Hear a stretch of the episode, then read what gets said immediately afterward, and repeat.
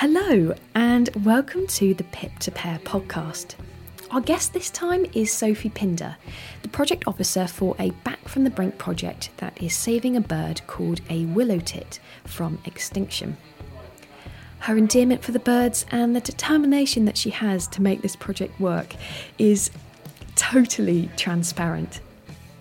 I think you might be just as surprised as I was with the amount of human history associated with the birds. I, I really wasn't expecting it. Okay, come on, let's do this.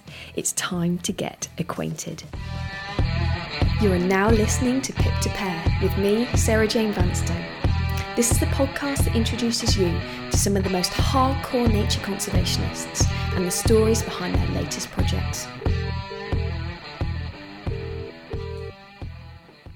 Hello. Hello, Sophie. Sarah Jane. Hello, how are you? I'm very well, thank you. How are you?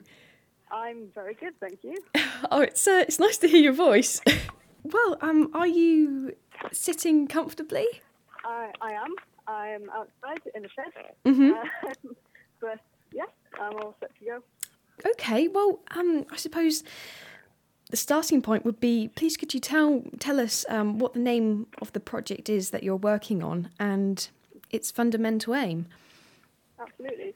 So um, I'm working on the Back from the Brink Willow Tit Recovery Project, uh, uh, which aims to basically improve willow tit habitat quality um, and improve connectivity in the Dearne Valley, uh, where I'm based, which is up uh, in Yorkshire, South Yorkshire, around Barnsley. Um, so yeah, uh, improving habitat quality, connectivity, ultimately to improve the conservation status of willow tit. And what what is a willow tit, and what, what what makes it so special? Sure. Um, so a lot of people ask me what willow tits are. I admit that before I started working on this, uh, well, for Yorkshire Wildlife Trust, I didn't know what a willow tit was myself, never heard of it. But um, it's basically a small bird uh, of the tit family. Uh, it's found, it's quite widespread, found across Europe, Asia. Um, but in the UK, we have a distinct subspecies uh, of willow tit. Uh, so they're called Poecile montanus kleinschmidti. Wow. Is, yeah, I know, quite a mouthful. um, so the, the subspecies we have in the UK is um, completely separate to any other willow tit subspecies in the world. So we actually have the only known kleinschmidti uh, in the world, which is pretty cool. Um, they were the last um, widespread bird to be discovered in the UK um, in 1897, and that was because they are they look physically um, identical to the separate marsh tits. Um, even today, people can't identify the two on physical characteristics alone. The, it's the, the vocals uh, that birds emit, so they have very different calls, um, and that's how they are uh, identified. They're still very difficult to tell the two apart, but um, willow tits live in young woodland, sort of scrubby, thorny habitats, and they use deadwood, so standing logs, to excavate their own nest holes, which is really unique. Other birds will sort of use existing cavities in trees or nest boxes to make their nests, whereas willow tits, they're, they're built quite bull-necked. So they act almost like a woodpecker. They uh, excavate soft, rotting deadwood, um, and they'll actually make their own cavities, which they'll use to, to nest, which is unique um, in, in England, certainly amongst tit species. Um, they're sort of between blue tit and great tit in size, so fairly small for a bird, and they'll eat invertebrates associated with damp conditions, so things like crane fly, uh, daddy longlegs, as we call them, caterpillars, that sort of thing. And yeah, they they're unique in the sense as well as excavating their own nest. Um, they don't flock with other tit species, so usually over winter, things like great tits, blue tits, long-tailed tits will all flock together, kind of a safety in numbers sort of thing. Whereas willow-tits kind of try and keep themselves. If they do flock, they'll uh, sort of stay on the back end of a flock, kind of, you know, they're the sort of the smaller bird that doesn't really mingle with the others. So, yeah, really charismatic uh, for, for such a tiny species. But yeah, they're, they're doing really well. Um, well, they're, they're doing better in post-industrial areas of the country, so like the Dearne Valley and places in the Midlands, Yorkshire, Lancashire, um, things that where sort of coal industries came to an end in the, the 80s is, is where they seem to be doing better, really. Do we know why that is? Um, there's a few reasons. So they need good um, habitat connectivity. So the the sort of scrub habitat that they like, um, it needs to be well connected because they don't fly across big open areas um, of landscape. So things like arable fields, farmland, that sort of thing, they, they kind of stay away from because they, they won't fly across it to reach new places. Whereas in post-industrial landscapes, we have um, those features kind of already there. So through uh, railways and canals, which were used heavily in, in the coal industry, when when all of that closed, the railways and the canals also closed. They were sort of rendered uh, unimportant. And over decades, two decades, what happens is because they're not being used, scrubby species will start to develop. So things, species like um, birch, elder, that sort of thing, uh, they, they grow really quickly and they're pioneer species. So they, they develop, they're sort of the first species to develop and they develop all across these linear routes which were already in place um, during the industry. So it creates a nice connected habitat. Um, so that's kind of why they favour post-industrial places. I suppose that that um, that takes us nicely on to the point of what mm. what conservation techniques are you and your team of people using to to keep that connectivity? How how do you mm. create that perfect perfect niche for them? Um, it's difficult because um, they are they are picky. You know, they they are quite niche habitats. Um, so it, it's useful for us that that connectivity is already there um, in the Dearne Valley. In other places, it, it's not. Um, but what essentially what we're trying to do is, in a lot of places, reverse natural succession. So the process which takes a grassland through to a woodland. Um, those kind of processes used to exist naturally because we had um, controlled populations of deer, which would browse, but not so many because we had natural predators like wolves. Basically, that, that balance is being disrupted. And so, if we don't manage um, scrub habitat, good willow habitat, eventually it turns into mature woodland, uh, which is no good for them. So, a lot of the, the work that we are doing is um, woodland management uh, in places where willow tits are kind of just clinging on, but in a few years the habitat won't be there. So we're doing uh, what we call selective thinning in woodlands, so taking out particular trees. Um, that opens up the canopy in a lot of places, which allows a good understory to develop.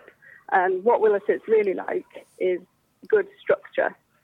So they tend to favour open woodland, um, so fewer tall, mature trees with lots of younger trees and shrubs, um, things like bramble, they particularly like.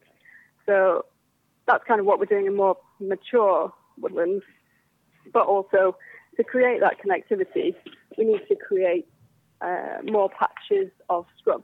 So we're planting uh, typical species that willow tits like, so hawthorn, elder, willows, uh, that sort of thing, and uh, making areas wetter.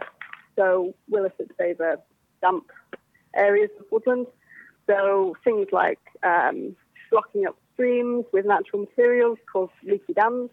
Basically holds the water where we want it to, but it doesn't stop the flow completely.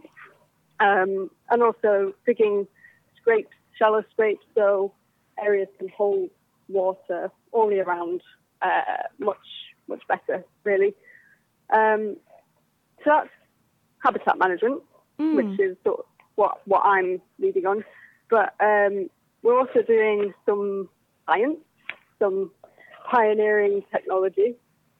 So we are fitting certain willow tits with uh, radio tags and colour ring. which is yes, how, how does that yeah. happen? Well, with with difficulty at first. Um, so this has never been done on willow tits before. It's been done on similar species, great tits. Um, basically, what happens is a licensed professional will set up um, a ringing ride. They'll put up a mist net, uh, which is basically a, a, giant net on poles. Um, think volleyball net. Uh, yes, and what that does that's is perfect it, description. yeah, yeah. So what's happening is is birds will will fly into the net, um, and the the licensed professional will will fit them with uh, a unique colour ringing colour ring combination. So you'll have one colour fitted on one leg and another colour on the other leg. And what that enables us to do is identify that individual.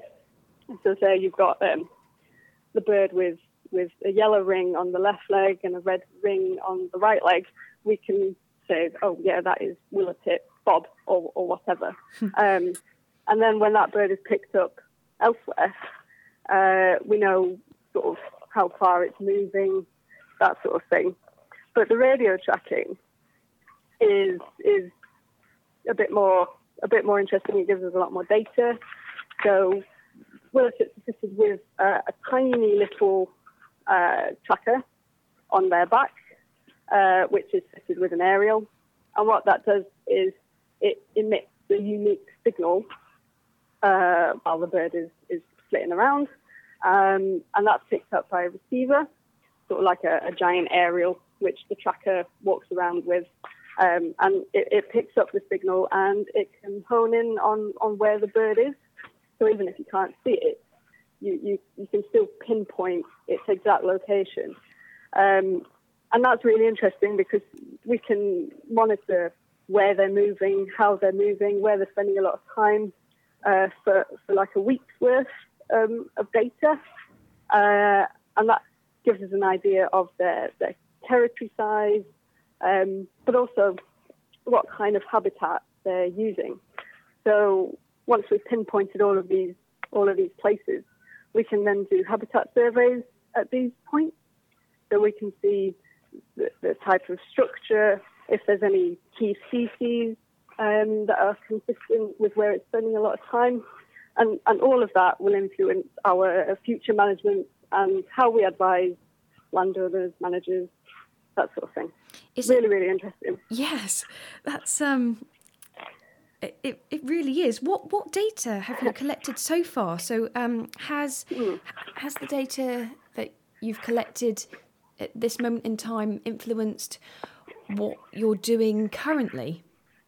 Yeah, so we we're in the second year of the project, and we we did a, a we did a, a, couple of months tracking last year, which gave us some data on, on some different birds. Um, basically, they they they move about 500 meters, uh, which isn't particularly far. They're quite no. a sedentary species. That's not far so, at all. No, so this is sort of um, pre-breeding, so January through to March. Um, they won't move as far anyway because what they're doing is they're defending their particular territory. So at that time of year, they know where they want to breed, and they're they're kind of staying in that general area. So they're not they're not moving far to forage um, or anything. What they're doing is they're they're holding their ground essentially and stopping any um, competitors for their female or or their nest site, uh, which is really interesting. The habitat surveys are going to be taking place um, in the coming months, so that'll give us a load of fresh data on, on what we're doing. We have a, a kind of general idea of what kind of species they like, but this will sort of either solidify that or throw a completely new angle on, on what we've been doing. Um, so that's what's come, which is really exciting. I just, uh, I can't get over. They only move 500 metres. Um, mm. I wouldn't mind being a willow tit sometimes. I know. Yeah, just... they're, they're, quite large and lazy.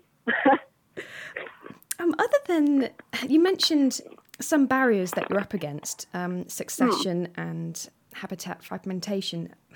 Is there is there anything else? Yeah, definitely.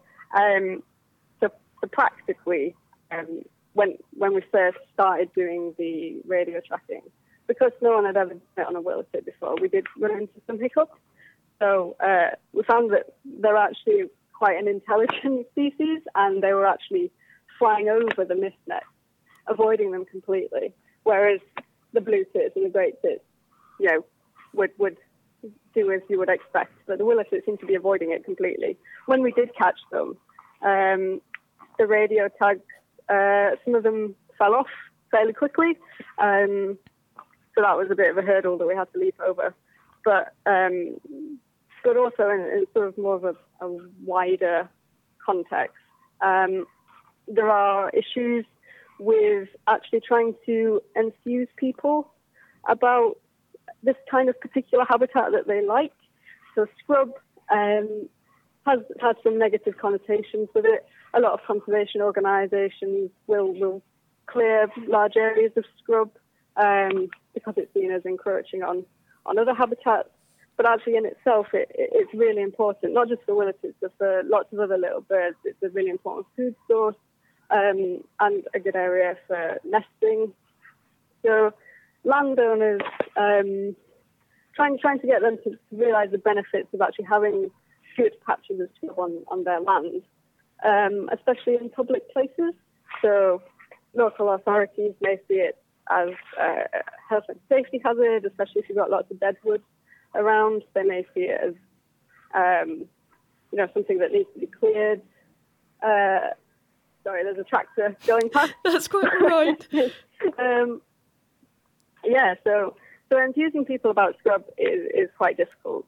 Um, it's also really easy at big areas of scrub. It's really easy to get um, planning permission to develop on because it's not a priority habitat and people don't always recognise the conservation benefits that come with it. So a lot of the time, scrub is, is lost habitat loss is probably one of the main reasons for, for their decline nationally. Um, but also, one of the main barriers is that this is a, a national a national decline and it needs a national coordinated effort to improve connectivity across counties. And, and that can be quite difficult um, with any species, really, to get that, that successful coordinated effort. Um, even in the Dearne Valley, you know, there's so many landowners that we need to involve. That's just to improve habitat connectivity in, in 200 square kilometres. If you're looking at the entirety of England, there's so many more people that you need to, to get on board with that. So nationally, in terms of the survival of the species, uh, it, it, needs a really big push. Um, do, do, you think it's possible? Oh, I do. I do think it is possible.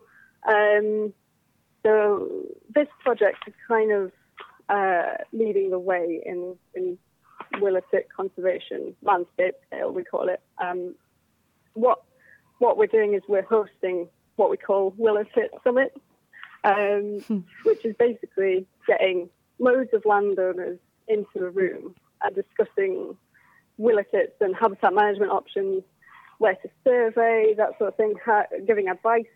Um, and it's been really, really positive actually, and that we've kind of broadened our project area. So from Yorkshire into uh, Lancashire uh, and even even up to towards Durham, we've engaged quite a lot of people.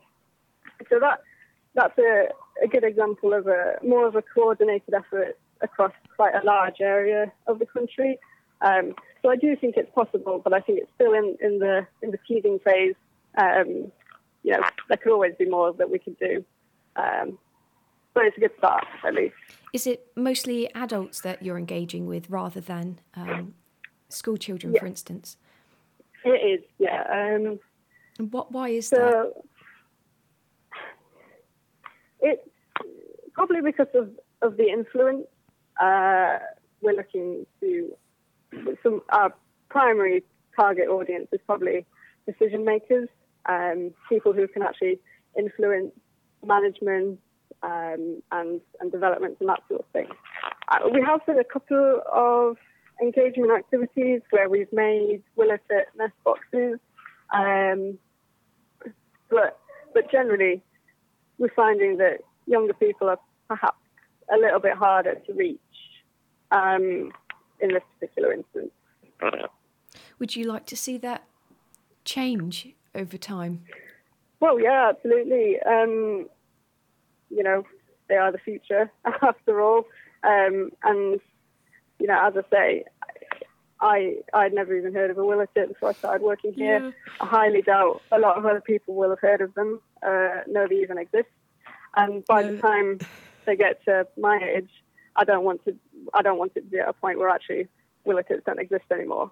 Um, so yeah, it, it's obviously really, really important to engage younger generations, younger people, um, and we're we're trying to find a lot more ways to do that. You're, you said that you're you're two years into the project. hmm Do you feel that you're on schedule? Is there a schedule? So yeah, so you know we have targets every year um, with the project that that we'd like to do. In terms of uh, habitat management, I think we're definitely on course. Um, we have covered quite a lot of areas um, across a lot of different landowners as well. So we've engaged with the, the council, the Environment Agency, uh, Yorkshire Water, that sort of thing. Um, and engagement-wise, actually, you know, it, it might not be the younger generation, but we are engaging a lot of people. Um, and I think the momentum that the project has gained is, has been really, really successful because we are getting um, inquiries from further afield. So down in, in Northamptonshire, Devon, uh, all of these places are actually coming to us and saying, look, we have willow tits on our site. How can we improve it? What should we be doing?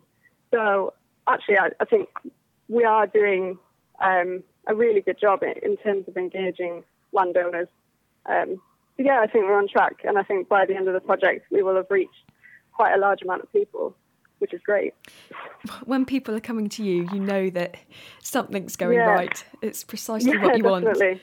Yeah, absolutely. It, it it gives you a real sense of, of pride, um, and a sense that you are part of something that, that's really quite big and pioneering, and that you know people are obviously familiar with, with the project now, um, and they think, oh yeah, this is where I want to go if I want some advice.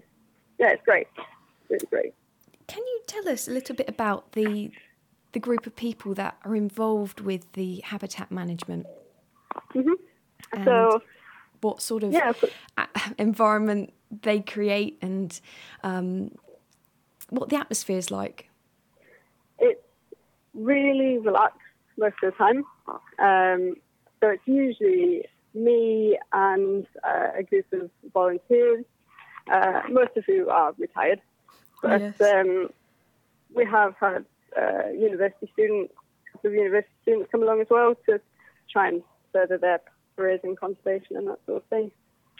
It, it's usually a really relaxed atmosphere. People, you know, laugh and they joke and they get on with it. And but I think people really feel that they're doing something good. Then they understand why they're doing what they are doing, um, and it creates quite a good, happy atmosphere. A lot of the times in conservation, you feel like you're really up against it. You're fighting uh, the tide um, because there's, there's so many barriers to overcome. But actually, with this with this project, we feel like we're really making ground with it, and that we're doing something really, really good, and that we are making progress with it. Yeah, especially yeah, especially when there's a, a biscuit involved. I think that there will always be a smile. Yeah, we, we had a, a poll the other day of what the best biscuit for a task day is. Um, and someone made a full presentation going through, I know, going through all the different the different biscuits for Task Day.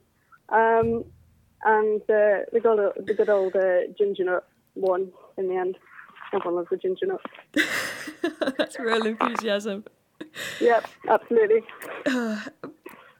Um, this this is um, quite a big question, but I, I think it's in, quite it's important Yeah. to ask.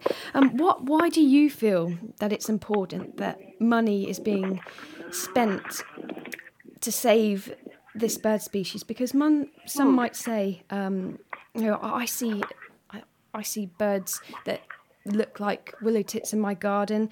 Um, coal tits, for example. Why? Yep. Why? Why should I care? I never see them anyway, so what does it matter? It's a really good question. Um, and I think one of the reasons is that this country is the only place in the world where this species actually exists, this subspecies. Um, so we are responsible for the, the world population, which doesn't happen very often in this country. Often you get species that are found all over the place, but actually, you know, we're down to uh, about 3,000 pairs. Um, and that's the global population when you think about it. And we're, we're responsible for the survival of this species. It's a key species. Um, you know, it's, it's what we call a, a bioindicator.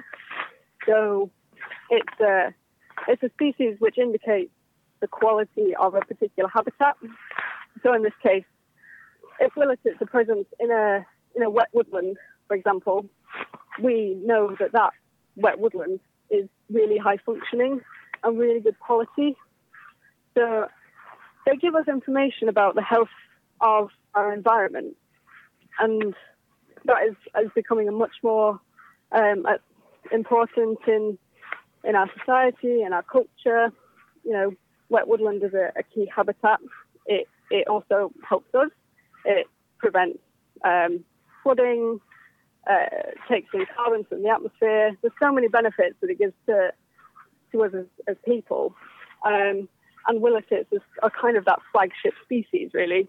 Um, but also, I think the the reasons for their decline ultimately come down to human developments and human intention.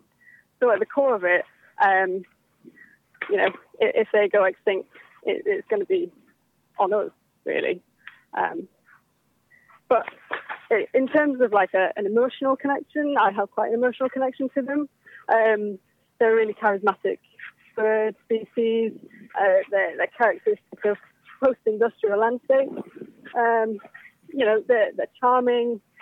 And, you know, I think ultimately uh, for, for humans as a species, you know, what rights do we have to let species go extinct?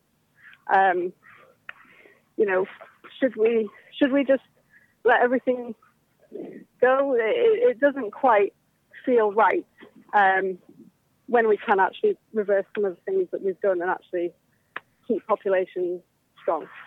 So. Yeah, I can I can hear the passion in your voice, and I can I can hear Yeah. how important it is to you. What are what are the future aims then, and what what are your hopes for the future for the species? Well, ultimately, um, we want the, the conservation status to be improved. Um, at the moment, willow tits are red listed, which means that they've undergone severe population declines over um, a period over 50 years. Um, so ultimately, we, we want more breeding pairs, um, and you know, ultimately in conservation, we always say, "Oh, my ultimate aim is that I don't have to have a job." You know, if everything was was fine and, and living well, then I, I wouldn't need to do a lot of the things that I do. Um, but for for other land managers to have the tools to um, implement good willow tit habitat management, uh, which will benefit a load of other species as well. Um, you know, different birds, invertebrates, that sort of thing. We want we want people to understand the processes, uh, to understand the benefits, and to be able to, to implement good habitat management. Really, that's that's kind of the future, the future aims. And you, you mentioned uh, habitat protection. Do I dare hmm. mention Brexit and how that might affect um, the protection? yeah, it's it's a tricky one. Um, obviously, a lot of our environmental regulations do come from the EU at the moment. It's a little bit up in the air how if we if we do leave the EU, um, what kind of regulations we will be putting in to replace those, um, and, and how how that'll replace what we've already got. It, it's it's tricky because there's so much uncertainty around it. Um, you, are put in, in a position of, I don't really know what's going to happen. Um, we have we have national environmental laws as well, uh, which which will stay in place. So there are certain protected habitats um, under UK legislation that are protected, um, but things like willow tit habitat, you know, it was never protected anyway. So changing those perceptions, especially with something like Brexit coming along, um, it's all a bit up in the air, really. So I don't know how it's going to go. Well, I think I'm going to bring it to an end um, with this, mm. with one last question. Yeah. What brings you the most joy in a project like this, Sophie? Ooh. Well, I think in terms of the project, it's been absolutely amazing to see the response different people, landowners in particular, landowners who aren't particularly engaged with conservation, um, the Environment Agency, Yorkshire Water, other utilities companies. You know, in a lot of cases, they've approached us, not the other way around. So that's brought me a lot of joy because it, it means that there is there is something out there which people obviously do care about without me having to come along and make them care in the first place. Um, it's quite intrinsic to us as a society, which is obviously really positive. But the most joy that I get is actually seeing a willow tit, um, which doesn't happen very often. But it, I, I do get quite excited when I see one. It, it like it's it's that rare, but yeah, I love it. I think it's great. Yeah, that, that's beautiful. Thank you so much. Not at all. Thank you. Thank you. Sophie certainly knows her subject. Proper deadly knowledge. And what she said about ultimately the aim is that she doesn't have a job because the efforts of people have made it possible for the population to remain stable is selfless beyond comparison. And I don't really want to say any more, as it's so powerful and thought provoking. Join me next time when we will speak to another big hearted conservationist. But in the meantime, please get in touch on Facebook by typing in the Pip to Pear podcast and at SJ Vanstone, V A N S T O N E, on Twitter. I would love to hear from you. Until next time.